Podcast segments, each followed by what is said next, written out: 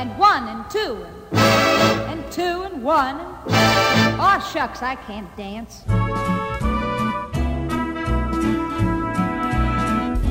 Welcome to Stories from the Open Gov, a podcast dedicated to telling stories about what open government and open data look like. My name is Richard Pietro. And my name is Troy Whitmore. And today we're going to do something a little bit different. Instead of regaling you with stories about open government and open data, we're going to take an agile approach and quickly look back at our first three episodes. And this will be our way to conclude season one of this podcast.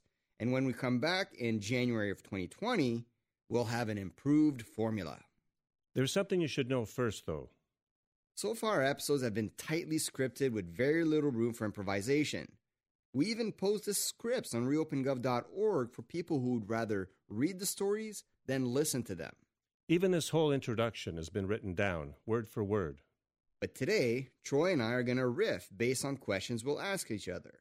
You know, have a meta conversation about OpenGov and Open Data and this podcast. So without further ado, here we go.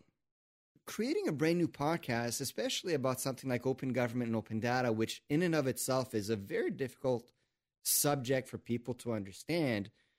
And you yourself, you're brand new to the world of podcasting. We we know each other through the restaurant that I used to work at. You were a regular there, and obviously I was your waiter, and we we got to be friends, and I got to learn about your passion for entering into the world. This is total first time. First time uh, playing with a mixer, a compressor, sitting across from somebody uh, else wearing headphones, talking into a microphone. Yes, and talking about a subject matter you know very little about.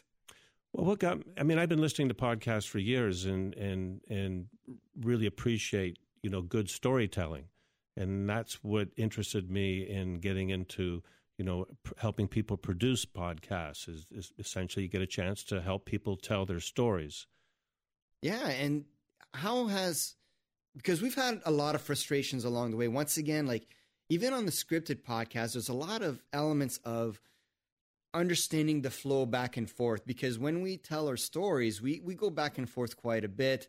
Um, there's and, and, my goal when I created stories from the Open Gov was we need to to do a performance. We need to make this subject entertaining, and sometimes it can be intimidating to be on the mic, um, especially if you don't have that. Um, that sort of experience and, the, and, and, can you talk a little bit about that? Like doing a performance about a subject you don't understand when you're not really even an actor to begin with.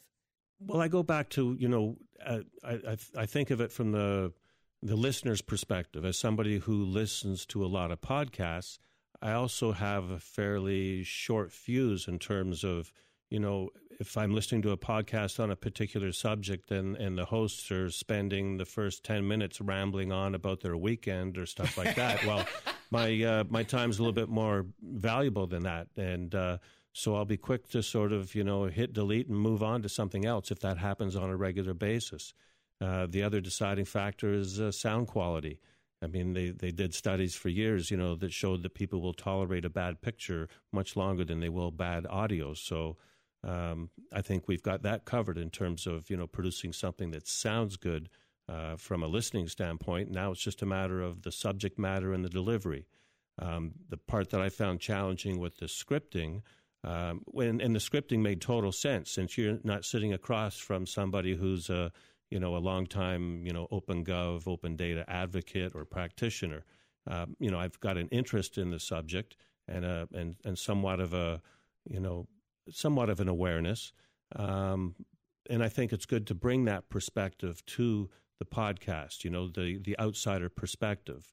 Um, but at the same time, you know, working with a script, I'm thinking about the listener, and it's not supposed to sound scripted. And that's the challenge, is making something that's scripted sound natural and conversational. And it's so it's so true. And and you and I have gone back and forth quite a bit. And I think – obviously I've been doing this for a little bit longer, and I, I I've had the opportunity to do performances, and I understand the value of doing performances, and that's sort of the magic of Hollywood in a way. All those movies, all those TV shows, they're all scripted. News anchors, they're reading off a teleprompter, right? But they make it sound natural. And and I remember like the the the, the analogy that I always use about creating content, and even if it's a presentation on stage, like everything starts with with words on a page, right? The Avengers movies, like Marvel movies, they all start with about 180 pages of words on a page.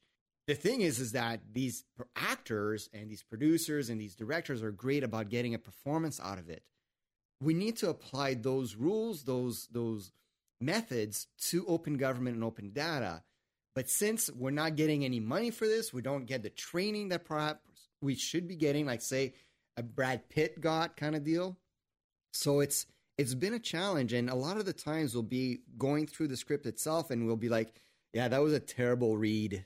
We're gonna have to cut and do it again." And and there, has been a lot of cuts. I have this thing that I do, uh, which is uh, to see on the timeline, and I'm gonna do it right now, which is this. And that's sort of like an indication of a cut for me on the timeline. I can see those little audio spikes there's been a lot of clicking to to restart a statement in those scripts. Okay, yeah, no doubt there is, and and I guess you know here we are chatting at the conversational end of the fourth podcast and fourth episode. Fourth fourth episode.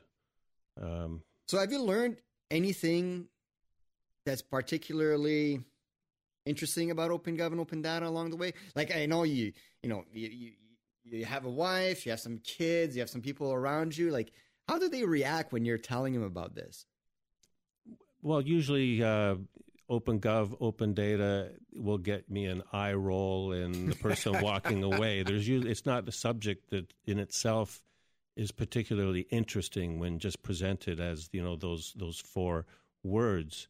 I, I think you really have to be able to convey to somebody what you know open data and upper open government means in terms of how uh, these policies and data sets can impact their lives and, and bring services and, and information in, into people's communities. It's funny, you were telling me a story earlier that um, you had sent the podcast to, to, to someone close in your family and you were expecting just to get feedback, right? Don't listen, don't listen to it because it's a great podcast, but listen to it because you're close to me and I want to know your feedback.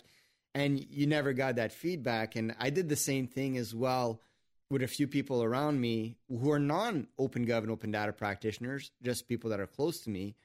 And a lot of times you don't hear anything back. And that can be that can be frustrating to not have that kind of support either, I think.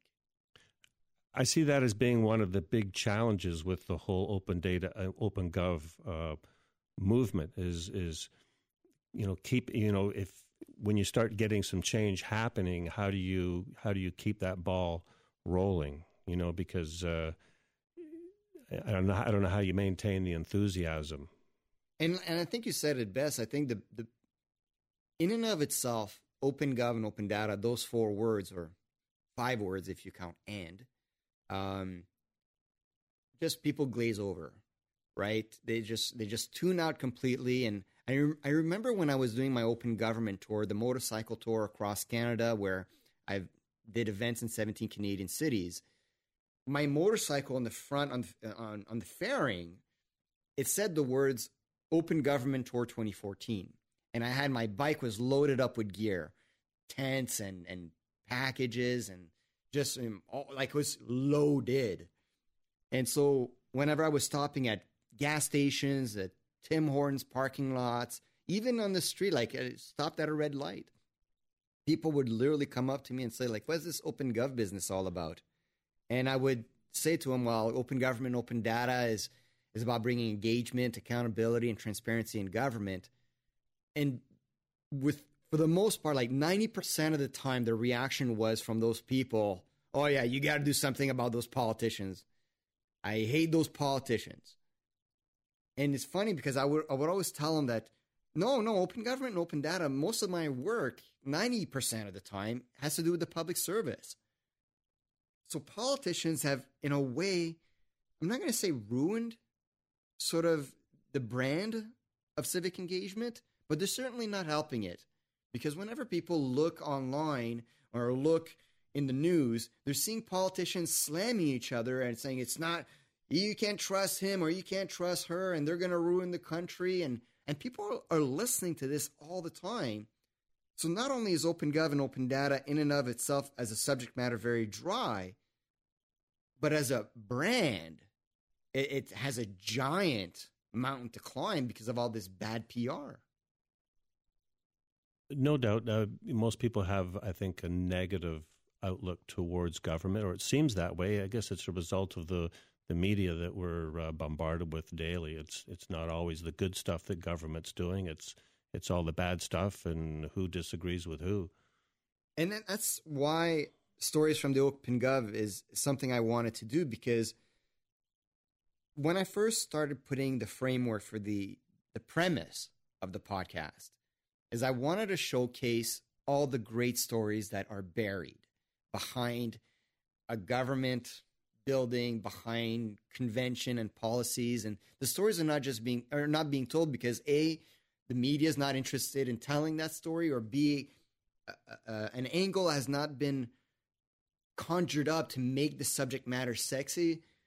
And i think you can make open gov and open data and the projects and the initiatives around open gov and open data sexy and interesting i just don't think we've we've allocated the money like, think again for a moment. Like, the amount of marketing dollars that go behind a shoe. A shoe is the most simple, basic thing that you could think of. But billions of dollars every year from shoe companies are invested in marketing and selling these things and making it great. We don't have those dollars coming into OpenGov and Open Data. And that's a travesty because it's actually changing society. Imagine if we had those billions of dollars how much more would change from a civic engagement perspective, from a services perspective? Okay, I got to shut you down there. Yeah, okay? yeah. I, you know, I, I, get on my horse. Yeah, I... yeah. I'll push you off that horse because uh, I'm sure I'm not the only one that's sitting here thinking sexy. What are you talking about? I can see a sexy shoe. You want to bring shoes up? Okay, we all know what a sexy shoe looks like, but open data, open gov, sexy. And also, I'm kind of I'm amazed that people actually walked up to you on your bike. It just said "Open Government, Open Data" at the front, and people would actually walk up and ask about it. Oh, all the time. It's, it still happens.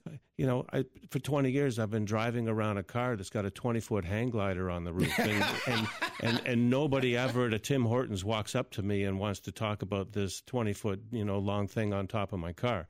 But OpenGov, Open Data got the results. Maybe that's what I should put on my. Uh, yeah. yeah. You know, it's funny. And, and, that's an interesting perspective that I never considered because I've never, and for those of you who are listening uh, on the podcast, yeah, it, Troy is a seasoned, experienced hang glider. Uh, how long you been hang gliding for?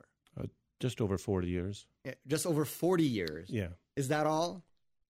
That's it. Yeah. and, um, and it's funny because you're you're saying you've had this hang glider on your car and no one really approaches you to talk about it.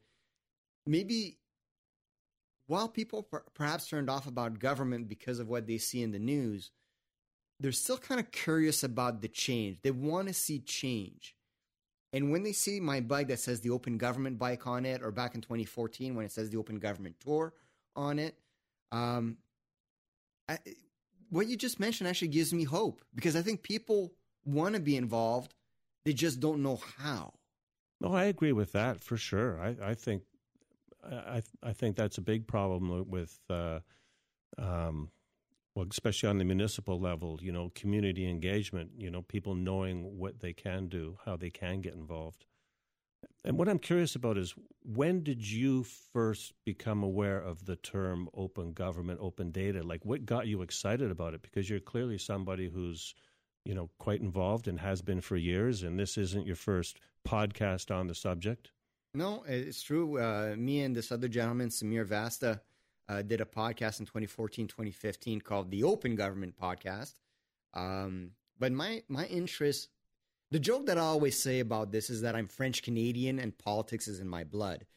And I first actually ran for political office in the mid 2000s, and uh, I was in yeah, three three elections in three years. 2006 federal, 2007 provincial, and 2008 federal again. And even in, in 2004, I was a volunteer on a political campaign. And after spending all that time, I was actually really disillusioned with the whole process and, and politicians in particular. So much so that when I was running for political office, I had a slogan that said, like, I'm not going to say anything.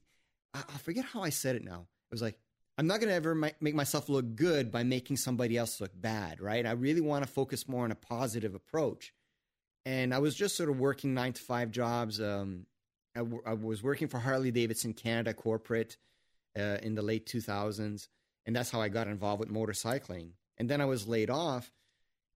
And then I said, well, you know what? I really want to pursue this sort of changing government and bringing a positive approach to government. And I got involved with a, a, another gentleman um, named, geez, I forget his name now. It's been so, I'm so terrible with names. People at the restaurant know this. But um, we, we created a website called citizenbridge.org. And the premise was to create a sort of a platform for engagement between politicians and the public directly without having to go through, say, a media outlet or, or something along those lines. And was going to be focused entirely on uh, uh, communications and tools and understanding how Parliament works. At the time when we were creating Citizen Bridge, we didn't know OpenGov and Open Data existed as a term. We were at the time it was a lot of e-government, Web 2.0, Government 2.0, um, and then I started to learn about the community, particularly the public service. And in 2011, I was lucky enough to do a presentation at a conference called the, the GTEC conference in Ottawa, where I was introduced to these amazing public servants who were changing government from the inside. And that's when I really got to learn about OpenGov and Open Data and how smart these people were and how committed they were. My enthusiasm may seem like a lot because it's on a microphone, because I got a big personality. But these people, I would used to say, like, they're climbing Mount Everest without Sherpas. And I see my job as just flying in oxygen every so often because I know I don't have their energy, their know how, their knowledge, their, their, their strength, their stamina. But I know they need help. And I'm going to do my best that I can to help them along the way. And obviously, the more you get involved in something, the more you get uh, acquainted with the subject matter. And I just fell in love with OpenGov and Open Data in general. And and expanded my role in, in sort of the community. And that community, I guess, has all kinds of different levels. I mean, there's a, Eh, when we start looking at government, we've got the municipal, provincial, federal. And regional. Don't forget, like regional. Like, okay, yeah, yeah. of course. Now, are there connections between those different levels to help facilitate sort of this things becoming open? I mean, do things get shared? We talked in some of the podcasts about you know, like the sort of Guelph accelerator and how other communities can piggyback on those efforts. Do those piggybacking? Do, does that transition through the other the, the different levels from municipal, provincial to national? Yeah, it does actually. I mean, one of the stories was, was actually about PSOD, the Public Sector Open Data Working Group, where the Ontario government is sort of acting as a clearinghouse for open data practices in, in Ontario.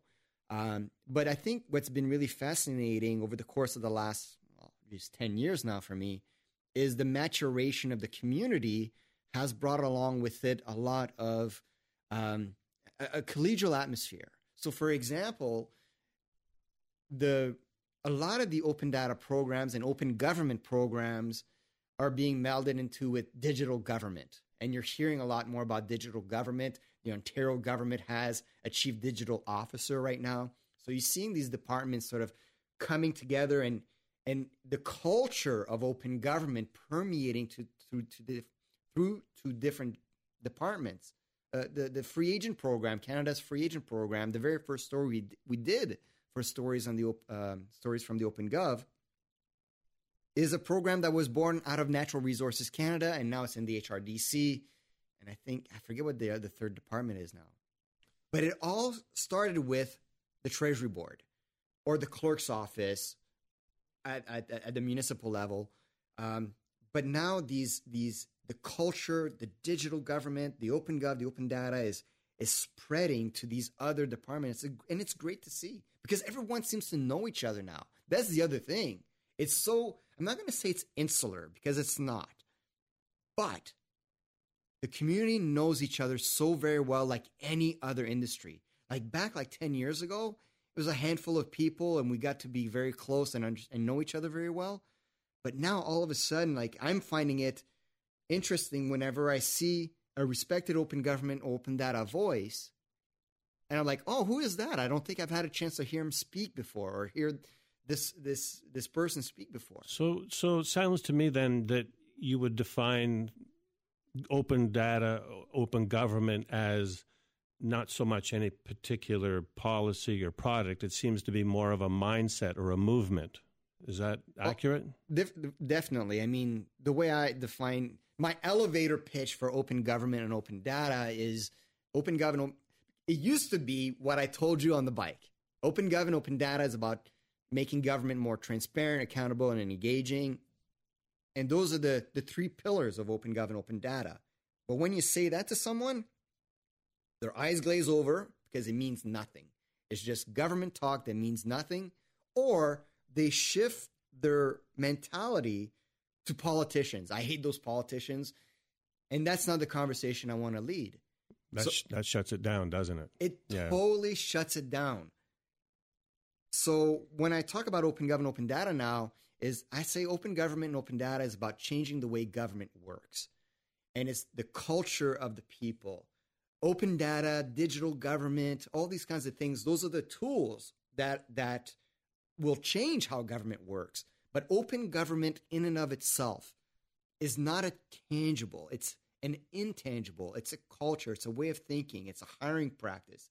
It's it's the mentality like you were saying of the bureaucracy to be agile, to be, you know, uh, design focused. It's all those kind of things that that you can't pinpoint but are so important to change the culture of how government works. So, question then with this podcast, who are we speaking to? You know, it's funny. I don't know anymore. Originally, it was geared for an audience of people who wanted to be engaged with government but didn't know how. And and I don't know if I'm I'm reaching any kind of audience at this point. And I say I'm, I'm I should say we because both you and I are doing this. But the original premise when I literally put that one pager for myself was this podcast is for those people who want to be more involved but don't know how. And learning about the free agent program, PSOD, um, you know, Dine Safe TO, I thought would be a way for people to understand that this is what open government looks like and how else can I apply it. Well, well, talking about those subjects, you know, on on the podcast have have led me to sort of go and at least search out a couple of those programs, and it it kind of opened my eyes to how much was going on out there that I was unaware of. Is there anything that sort of uh, caught your interest in any way? Has anything sort of like, wow, I, I I didn't know that, or I wish I knew that earlier, or. Well, just just today, uh, admittedly, I was looking at the, uh, the you know the dot you know sorry the uh, open.canada.ca uh, website, and I discovered that you can you know take a look at you know the number of data sets. I think it's something like eight thousand data sets. Oh no, it's eighty thousand. Oh, eighty thousand. Okay, so eighty thousand data sets that you can look at and you can search by subject but you can't really you know it, there's also a sample of, of a lot of the apps that have been created using those data sets. However it almost seems like there needs to be an app to make it easy to explore those data sets you know from what i'm seeing but again that was just a first look but actually it's a really interesting funny story about the canadian federal open data portal. Um, because when it was first created in the low 2010s, I think it was probably first launched in 2012, 2011, it had something like 200,000 open data sets. And at the time, and, and this is the thing that, that I talk about open government, open data, is that it's politically neutral in and of itself. It's a tool like social media. You can use social media in very different ways. And a lot of the political agents out there have used social media in nefarious ways, I would say. But in and of itself, it is not a political issue. Like, say, for example, climate change has become a political issue. You either believe in climate change or you don't, it seems like. Social media, it's not that you believe it or you don't believe it, it's just how you use it. When it comes to open government, open data, the same applies. So in Canada, it was actually the, the conservative government, the Harper government, that got us signed up to the Open Government Partnership. It was Tony Clement, a conservative MP, who was the pres- president of the Treasury Board, that launched the Open Data Program in Canada. So it was a right wing thing from that perspective. You see, you say that as though that's surprising. It's surprising when I tell it to people because, especially Harper, who was generally regarded as a the Harper government was generally regarded in the public as a as a closed government. Right, we're talking about shutting down scientists and controlling everything from the prime minister's office and not really delegating a lot of that those communication outside of that's like it had that perception. And when I tell people that it was actually the Harper government that signed us up to the Open Government Partnership, they're shocked because it seems so um, out of character for for them to do that. But going back to what I was saying a moment ago, the conservative lens on open data in 2011 was that much like any kind of MBA, any kind of business, more is better. And they cheated a little bit when they populated the open data portal in those early days. So, for example, uh, instead of having, say, one open data set on geese migration in Canada, they would have one open data set on geese migration for northern Quebec, one open data set on geese migration for northern Ontario, a, geese migration open data set for, for northern Manitoba. And essentially, they, they stretched out those, um, those data sets, which was, like I said, you know, cheating. And the community got on their case. We said this is completely unusable because if I want to search for a data set on geese migration, I got to download now like 10 to 15 different data sets. Just give me one on geese migration. So over the course of the last, I guess maybe five to seven years now, um, they've tried to truncate. That's why the number has gone from 200,000 to 80,000. To give you an example, the city of Edmonton is one of the best open data programs in the world. Other municipalities and jurisdictions are catching up, but for the longest time, the city of Edmonton was definitely the, the, the sort of like a beacon of what an open data program should look like. As of this day, they have about, I think, 2,500 open data sets. And that's one of the best. 2,500 compared to right now in the Canadian government, 80,000. And is that because they started sooner or they've just been more sort of all in in terms of, you know, embracing the concept? Yeah, there was a gentleman, their old CIO, I think it was 2008. Uh, his name is Chris Moore. He got, essentially was a Kool-Aid drinker. He really got on top of it he was a technology guy, and um, he was obviously a public servant. And he got so this is something we're doing, and and they got on it really early, and they did it right. They brought in some the right people, they had the right culture that they implemented, and that's how it came to be. But I just want to showcase again a little bit that even to this day, they only have about 2,000 to 2,500 2,500 open data sets, whereas the Canadian government still has about 80,000 the city of New York has something like a couple thousands as well. So the focus has been originally in those early 2000s, 2010s, was more is better. It was going to be a natural resource. There was a language around it. It was going to be an economic driver. So we want to put as many as we can out there and pump those numbers and show we're doing great stuff. What the community, and by community I mean both sort of the users and the practitioners inside the uh, the government, they came to realize that more is not better. What we want to focus on are what we want to focus on is providing high value data sets that can be used. So instead of pushing out, you know, a hundred different cars, we're just going to create like because we have limited resources, like we're just going to create like maybe like five different cars that are just top shelf instead of creating a hundred really crappy ones. So, question: And how does that work? Does the government, you know, say in regards to the automobile industry, they decide, okay, we want to publish a data set, you know, say on automobile manufacturing. Would they then create sort of a framework for such a data set and then contact the the industry, people involved in the industry for their data? Like, how does that whole data flow collection process work? For instance, when it comes to the you know government that's going to be publishing a data set, how do they how do they collect that data from the community?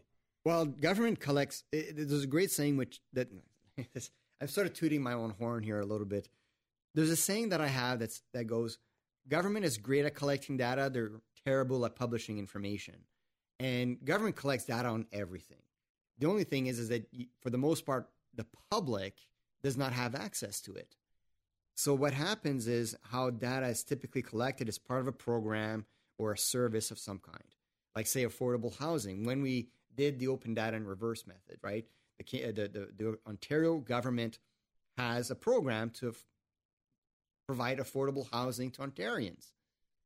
That program collects data, it has a database attached to it, and and the public wanted to have access to that data. But a database is huge, and it can be a lot of sensitive information, and a lot of it can be messy.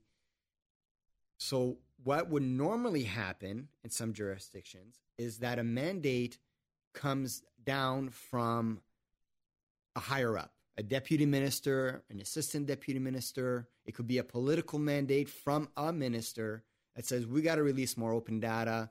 That trickles down to, to a public servant that literally has this Excel document that sits on their desktop that is used to populate a report that they give to their boss on a monthly basis.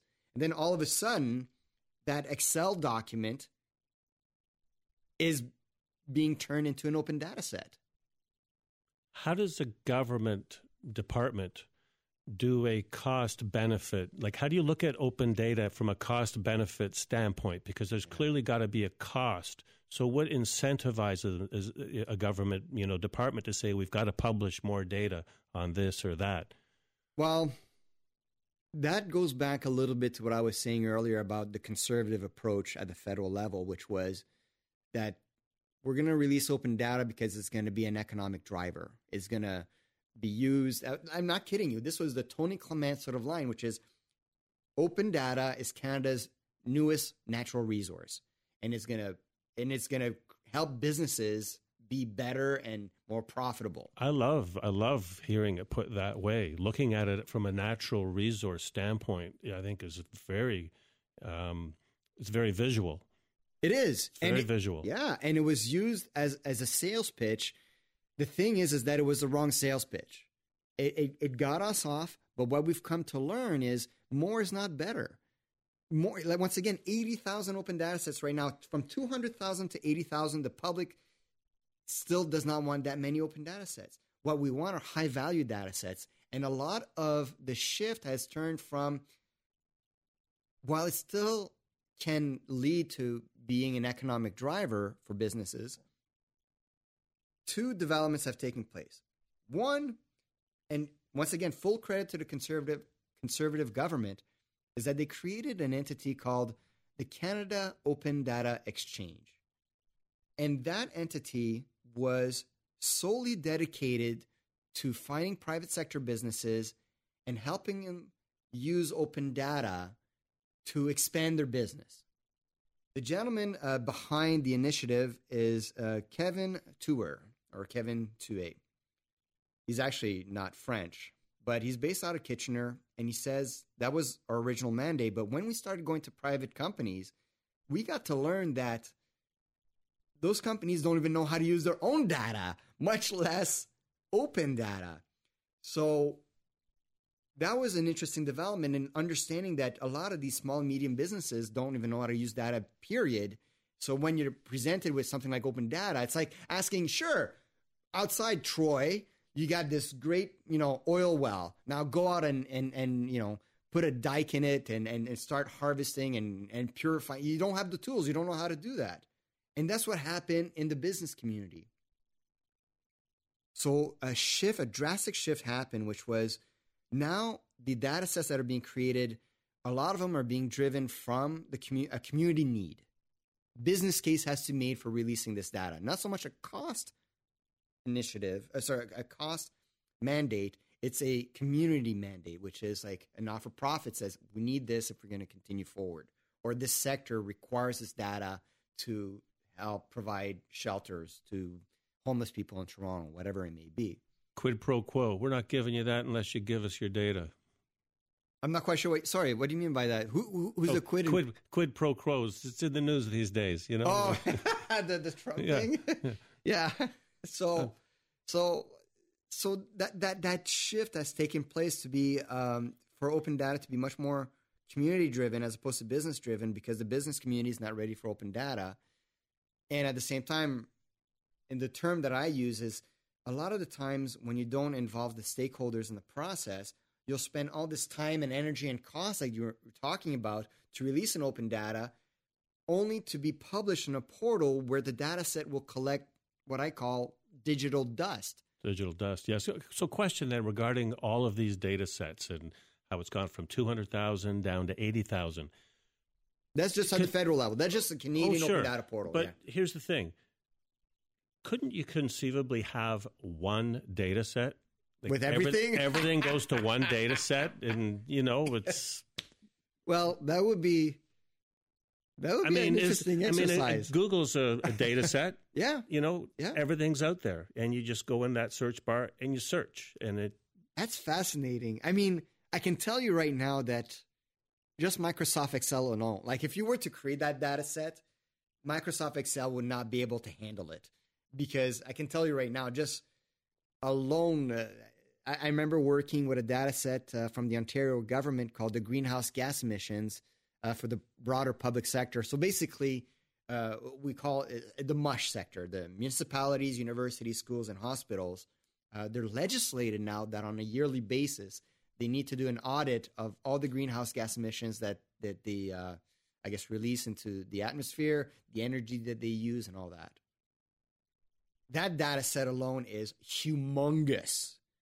Uh, I'm talking about something like I think there's just 50 or 60 different columns in and of itself, and like rows is probably like 100,000 if you were to create a data set that has every single element of every other data set, aside from being an organizational nightmare, like how you present that, um, I don't even think there's any software out there that could handle it. So you think just categorizing it by industry is like is that's what's being done now? It's essentially by industry. No, it's it's it? it's more the, the it's actually a really interesting question you're asking right now. Uh, most data sets out there are not organized in terms of industry necessarily, but I would organize more in terms of program, right? So, for example, geese migration, I, I gave as an example earlier. Um, that would come from Natural Resources Canada because they have a program that follows geese migration across Canada, right? So they they provide that open data set and put it on the portal. The Affordable Housing Program in Ontario has an open data set because it has that program. To create a data set you're talking about is fascinating idea because you're talking about a sector like say for example um, uh, i'm trying to think uh, insurance bureau of canada right it would be interested for them to interesting for them to create a data set that would look at perhaps like uh, an aggregated version of insurance products from financial data, from budget data from the federal government, provincial government, create their own open data set that would be, say, published by the IBC. So that would actually that, that's I never even I, I've never even thought about it putting that onus on different sectors and creating their own open data set from open data set that currently exists. You should start that. Yeah. Do it for the hang gliding uh, community. Get get all the, the hang gliding open data sets that, that are out there. And actually, think about it. Actually, this is a fun thought exercise. You would need weather data, right? You would need sort of weather patterns and weather data. You probably need geographic data. You would probably need, uh, I think it'd be nice to also have some kind of retail data, like, for example, where to buy accessories and, and equipment related to hang gliding. Well, I was looking at the government uh, uh, website today, and there's a section on, for instance, aviation occurrences, Mm. whether it's accidents, you know, Okay. or, or or something not so much an accident, but an occurrence, something that needed to be documented. So, look what you're saying in terms of like it would be interesting looking at that information and seeing how that data set, if it was connected to the weather, where you'd be able to look at the, you know, as opposed to a, a just a report in in some, you know, uh, accident inspector's report, you know, he's going to comment on the weather. But it'd be interesting if that data set itself allowed you to, you know, click and be able to see what the forecast was for that or what the weather was that day that that occurrence happened. I'm actually kind of curious excuse me. I'm actually kind of curious um, if is there a hang gliding sort of I'm not going to say governing body, but is there like like the equivalent of like the College of Nurses for hang gliders? It's a self-regulated sport in Canada, and it's uh, uh, the regulating body is the Hang Gliding Paragliding Association of Canada, and it's through the association that members uh, are able to purchase, uh, you know, five million dollars uh, liability insurance, mm. which you are required to have to fly at a lot of the flying sites, uh, you know, here in the country. So I'm wondering, I'm, I'm assuming that as part of their existence, they have a mandate to expand the hang gliding community. They want to grow the the base. Well, hang gliding and paragliding certainly. Sorry, yeah. hang, hang gliding uh, the numbers in hang gliding have been shrinking. Uh, you know, over the years, the the average age of the pilots has has has has gotten older for sure. I think ha- hang gliding as a sport has had a hard time shaking its uh, reputation. You know that it garnered in the seventies as a what reputation as, is that? A, as, you know, bunch of crazies jumping off hills with kites, uh, getting killed, and and there certainly were a lot more uh, accidents and fatalities in the early days. Um, right now, it's a very respected uh, form of aviation uh, within the flying community. It's just that the general public still sees it as a, you know, as a somewhat of a crazy endeavor. Uh, paragliding, uh, by nature of the craft itself, has grown much quicker in popularity because, you know, especially through Europe, you can travel on a rail with a paraglider, which is essentially packed up. You know, it's a parachute basically. The uh, that you you know can pack in a bag and, and travel easily with. So that's why the paragliding numbers uh, have have gone up versus hang gliding. Uh, to my mind, though, it's it's certainly not as safe a sport because you don't have a rigid frame, mm. you know, in your craft. So, but again, that's uh, that's open for debate, and I don't want to get into it with the any of the panty flyers. I love Jerry Seinfeld said it best. Like, I love to learn about subcultures, and for the everyone that just listened to your to, to what you had to say here, who knew that there was a bit of tension between hang gliders and paragliders, and that was sort of fun to hear.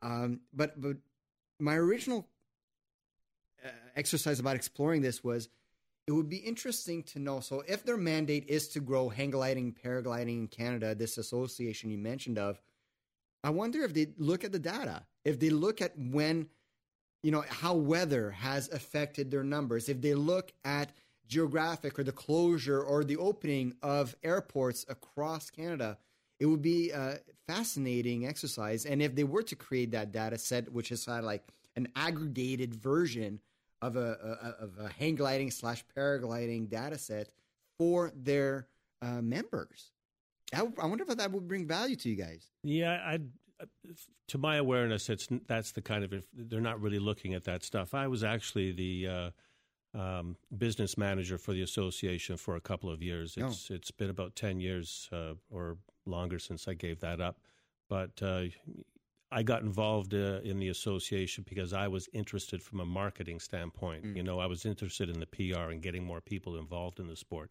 However, I said uh, I spent my two years really just doing administrative stuff, you know, uh, you know, processing memberships, uh, um, pilot ratings, that sort of things.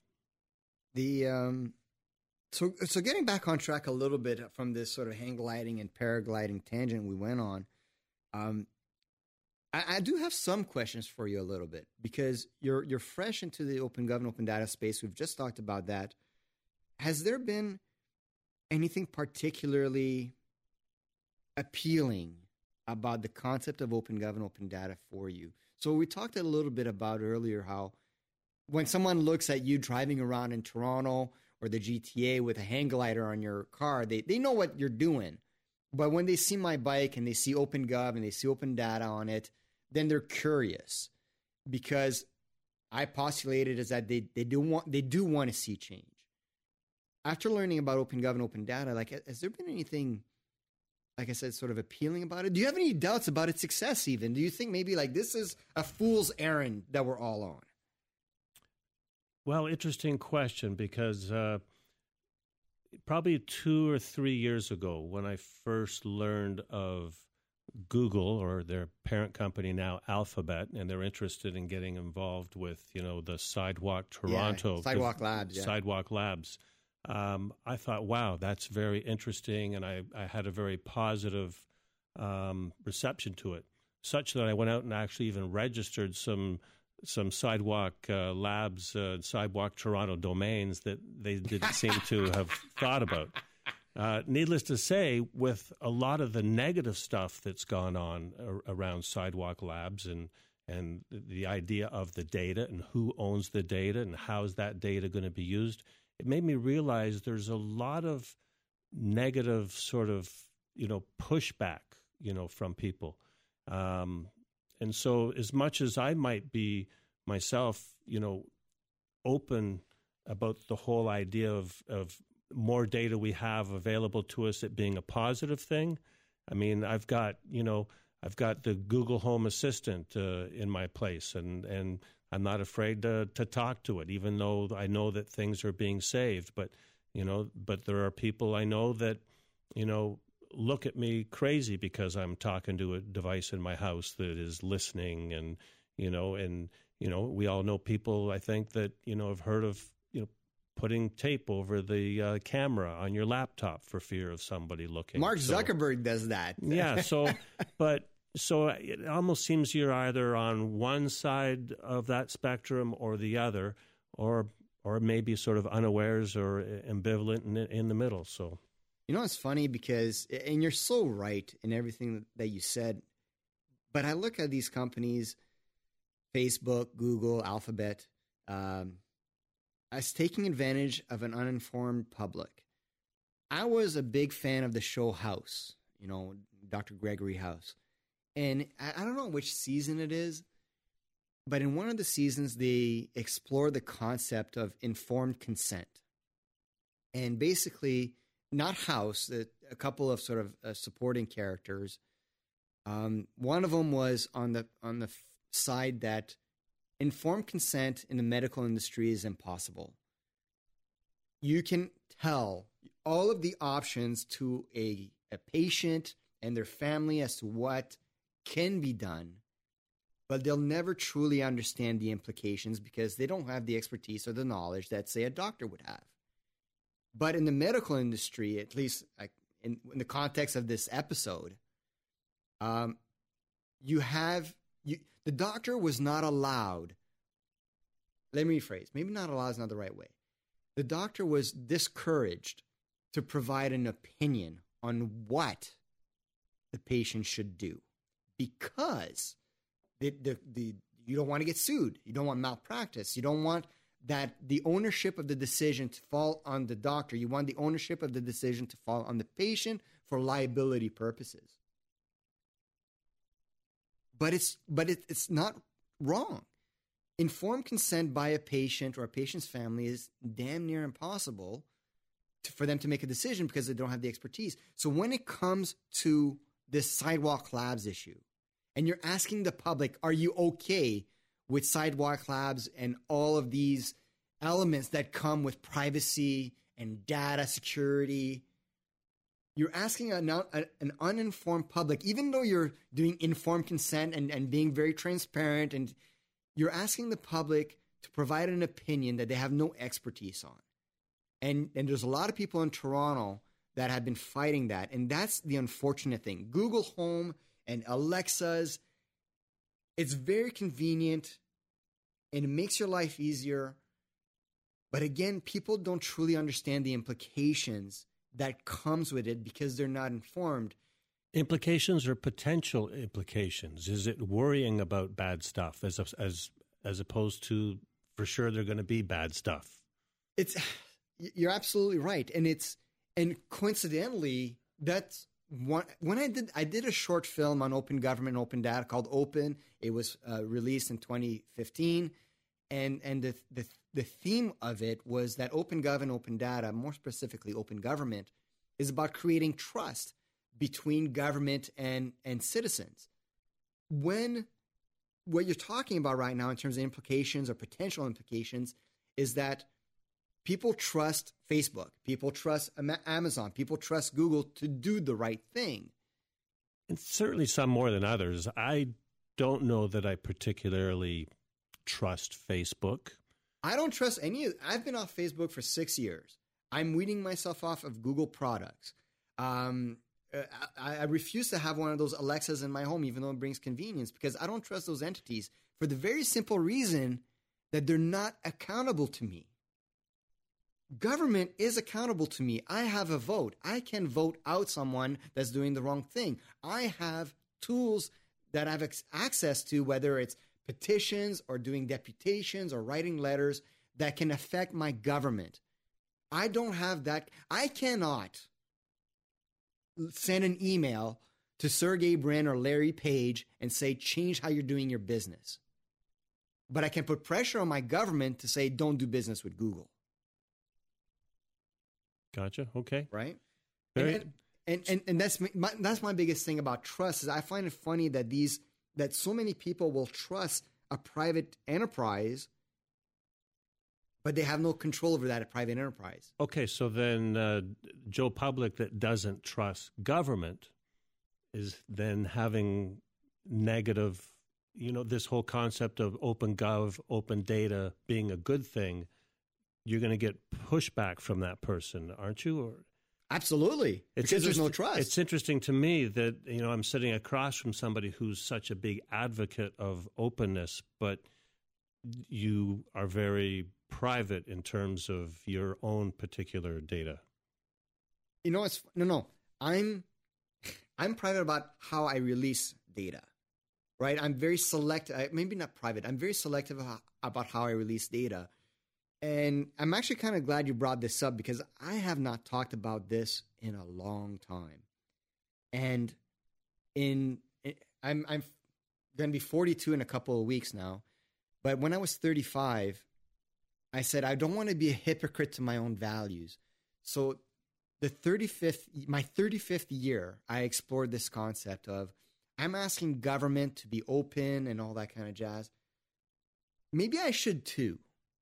And I sort of did an experiment with myself and tried to be as open as possible with everything finances, online dating, social media, all that kind of jazz. And as part of that process, I learned a lot along the way. And I came up with obviously some more analogies and, and, and examples. But I created sort of eight principles of what it means to be open. And perhaps ironically, one of the elements of being open is actually to not release data. The to me, being open is more about being true with your intentions and being honest about your intentions and following through with your intentions. And, and that's the most important element. And I think when it comes to government, we don't know what their intentions are, right? Conspiracy theories, whatever. We're, we're, politicians tell us all the time this other person is going to ruin the country. When people look at Google or Facebook or whatever, for the longest time, it's only recently, but for the longest time, they knew what their intentions were. They were trying to make money. And we think we thought we knew how they were making money. But now all of a sudden that's been convoluted, right? With Facebook and Cambridge Analytica. Facebook is not just about making money anymore. They're about influencing politics. Yes. Yeah. Right? Uh, uh, you're learning about how Google's using your data all of a sudden and, and, and influencing other elements. And, and Alphabet is getting into, you know, uh, military projects, right? Like when when when Google slash Alphabet changed their mantra from "do no evil" to "do the right thing," again, people started questioning that a little bit and and doubting their intentions. So it's it's all a, a fascinating process, and the reason why I'm so involved with government and open gov and open data is because I want to create that trust between those two bodies because I have control over that. I want to be able to trust my government, but I can't. And that's a travesty. How do you feel about that? Hmm. Once again, I got, I got to apologize. I get so animated and so, uh, I don't know, uh, I'm very passionate about it. I, I do apologize for. So you've been, you've been involved in this movement for then over a decade, it sounds like. Well, I I first entered sort of politics officially in 2004 as a volunteer. But even real quick, back when I was in high school, we used to do these th- these things called ISUs, Independent Study Units, and my OAC uh, ISU was very topical of the time, which was what would happen logistically speaking if Quebec were to actually separate from Canada. What would happen to the Canadian dollar? What would happen to infrastructure like bridges and things of that nature, services? So my ISU is actually exploring that that political manifestation uh, for a social science program. But so I've been, like I said, it's sort of in me. So, but when I say a, a decade, you've had a decade of sort of awareness of the sort of open data, open government sort of yeah, movement. Yeah, yeah. So, how do you feel after ten years and being, you know, in the trenches? Are are you feeling optimistic that the, the ball's rolling and it's got momentum and it's going to keep on rolling and, and you're happy with the way things are progressing and, and then hoping to sort of help facilitate this by getting more word out through this podcast, for instance? It's funny. I do feel confident. I feel confident because there's a need. And, you know, necessity is the mother of invention. And, and there's a, there's a necess- necessity for government to progress. How that manifests itself, I could be wrong about open gov and open data. It's quite possible that tomorrow is going to come up with a better premise. And how do you measure the process? It's it's not by the number of data sets being released, is it? Is that like I said, my thing is always open data is sort of the tangible element that a lot of people talk about. Digital government is, is something tangible, like how you're able to say renew your license online, for example. Um, but to me, I focus more on the culture. I focus more on how the bureaucracy works. There's a lot of convention in government that need to be broken. They're not laws. They're not legislated. They're not, you know, edicts. But they're conventions. There is that mentality inside the bureaucracy where we've always done it this way because we've always done it this way.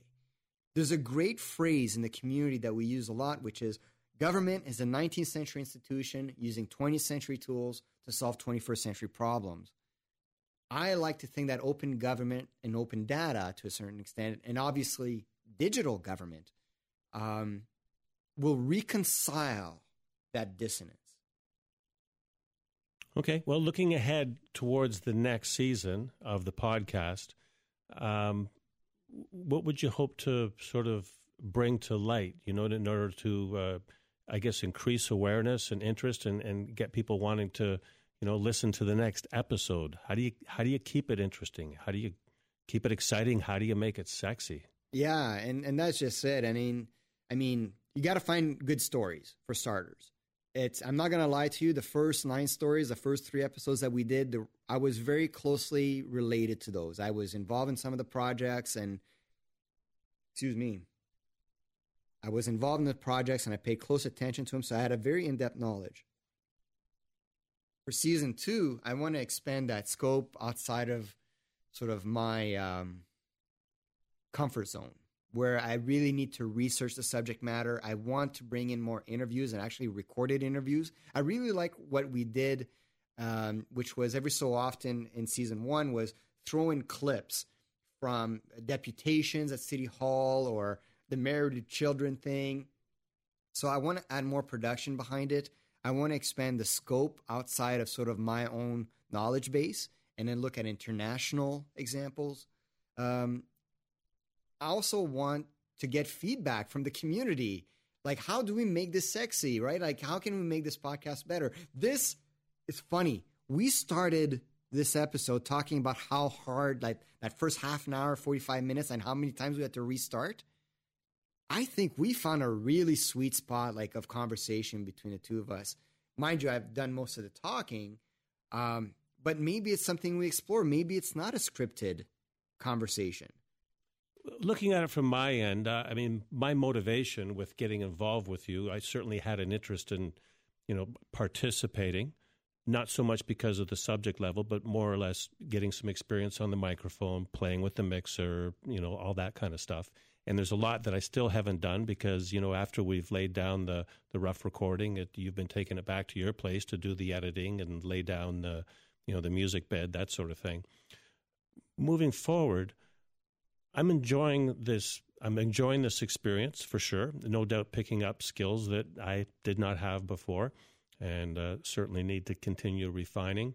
Um, but from an interest standpoint, as you know, again, me backing away from the microphone and thinking of this as a, as a listener, and then also looking at it from a production standpoint, I'd like to look at next uh, next season introducing a third microphone.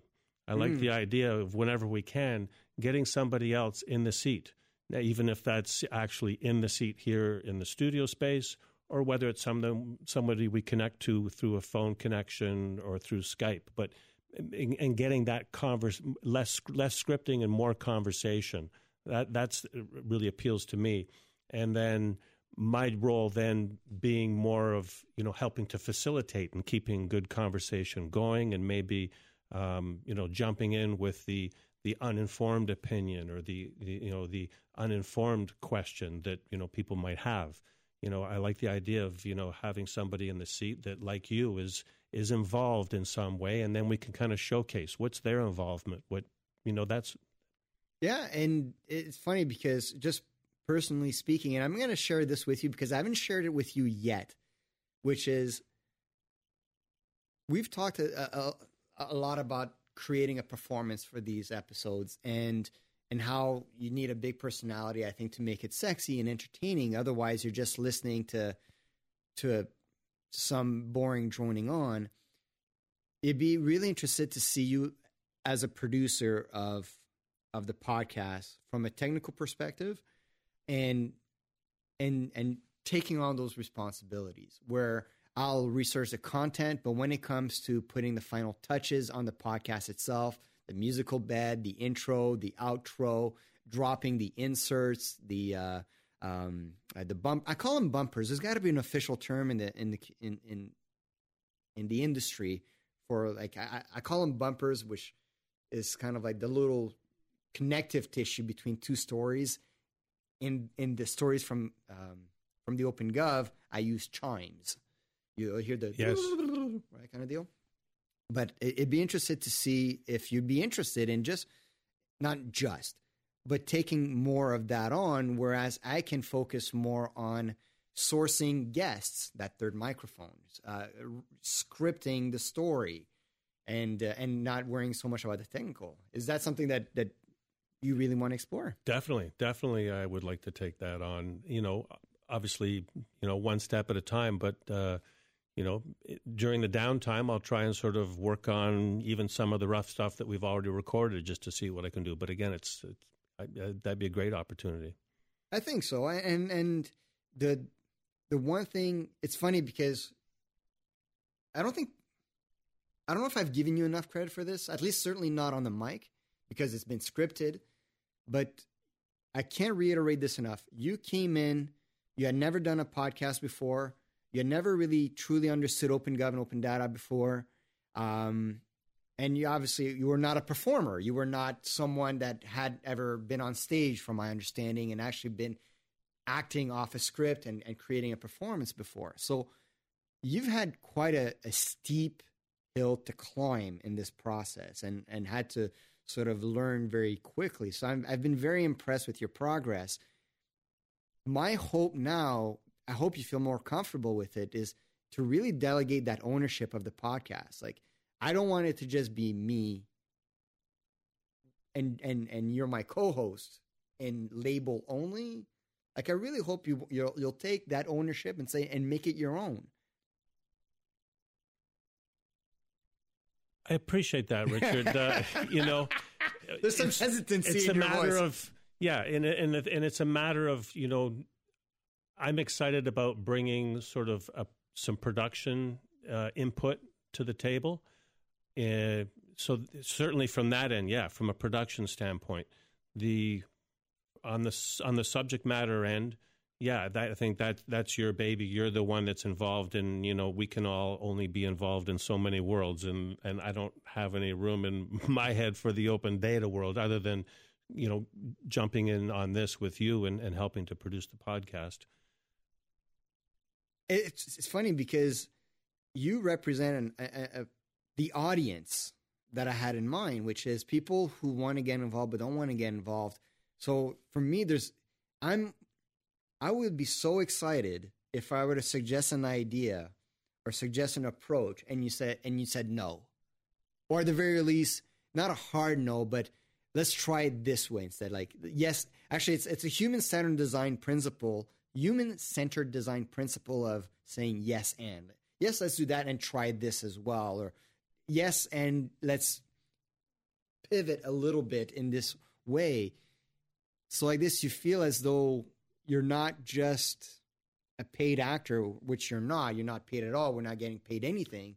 Yeah, I would be open to exploring that, and I guess the big part of that is it's it's learning, just like we've had to learn how to sit down and work together, and we're still learning out. You know, for instance, learning how to uh, make appointments that we both take note of and remember the dates of that sort of. So it's definitely a work in progress.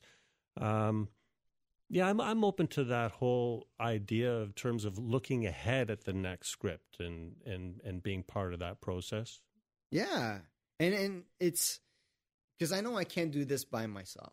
Um, that's why I brought you in because literally I had draft, I had recorded some of the episodes already. I had them canned, and and but I was never happy with just having one and like one voice. I mean, and that's when the the opportunity presented itself of bringing you in, I decided to essentially ditch all those old episodes, rewrite the scripts. Which that first episode that we did, like we learned a lot into the second. Uh, to give you guys a little bit of sort of behind the scenes knowledge, the uh, the difference between the first script and the second script, sorry, between the first episode and the second episode.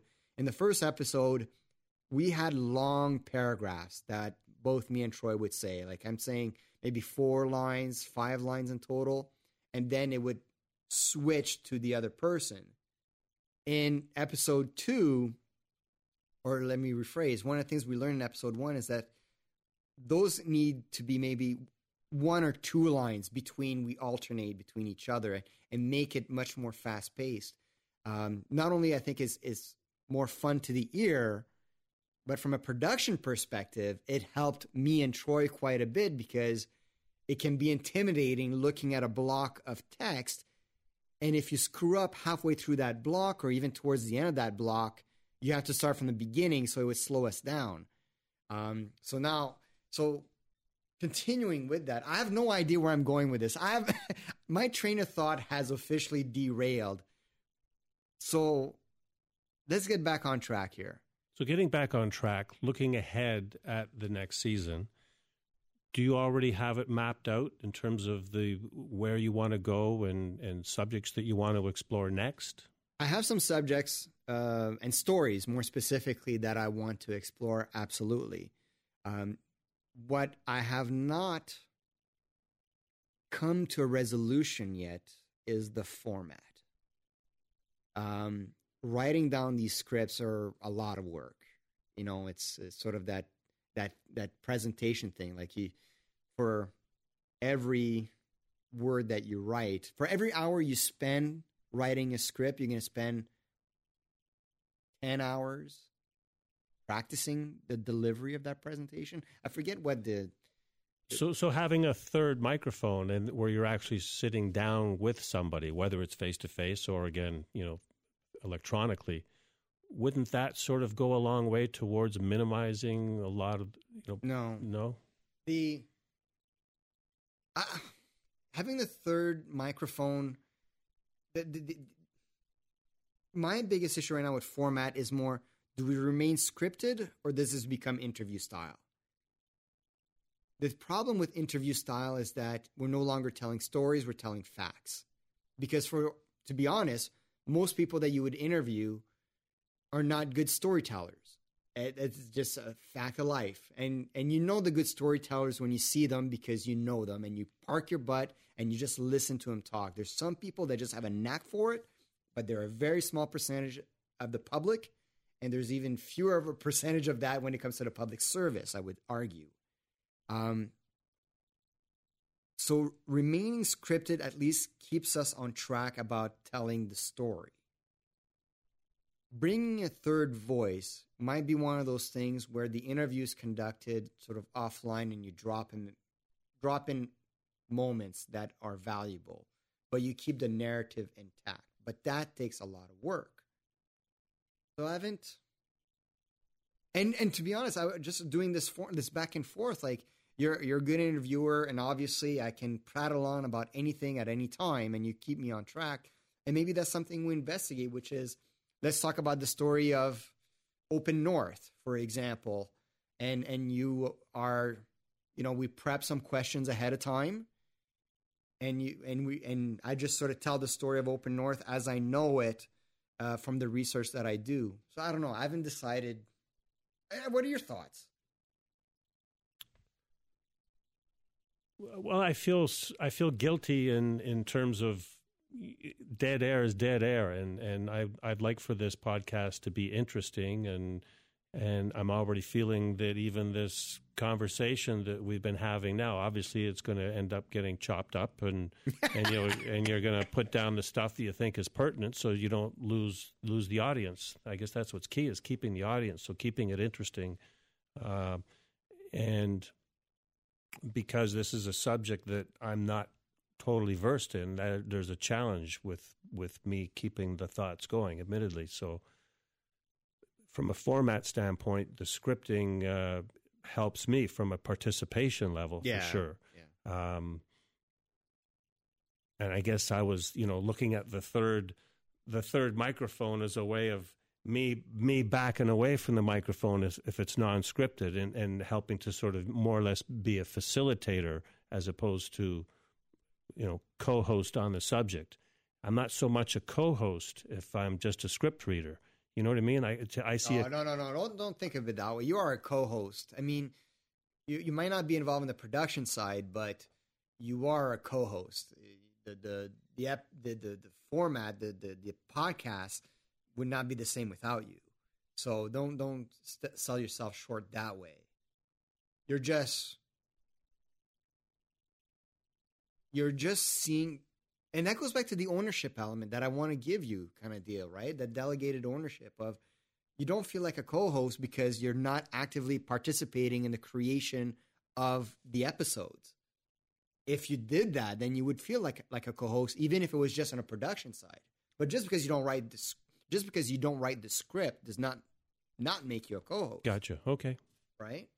Um, and at the same time, and this is, I think, has been the the most difficult and frustrating aspect, which is to not get feedback from the community. Like, I I refuse to believe that we're perfect right off the bat. I refuse to believe it. I refuse to believe there's not a single person that's listened to the episodes and not said, I would have done it differently, or uh, I wish they would have done this, or I wish they would change that. So, getting feedback from the audience is essential in in the next stage. And I, to be honest with you, I think I'm going to make a concerted effort. I'm going to research the stories, but I'm not going to start putting together the scripts or the episodes in terms of production until we both have feedback from the audience. Maybe we have to do a survey, send it out to people. No, I like that idea of actually, you know, taking as it's all wrapped up after this episode uh, in, a neat little package with a link, getting it out yeah. to whoever we think we want to get that feedback from, I suppose.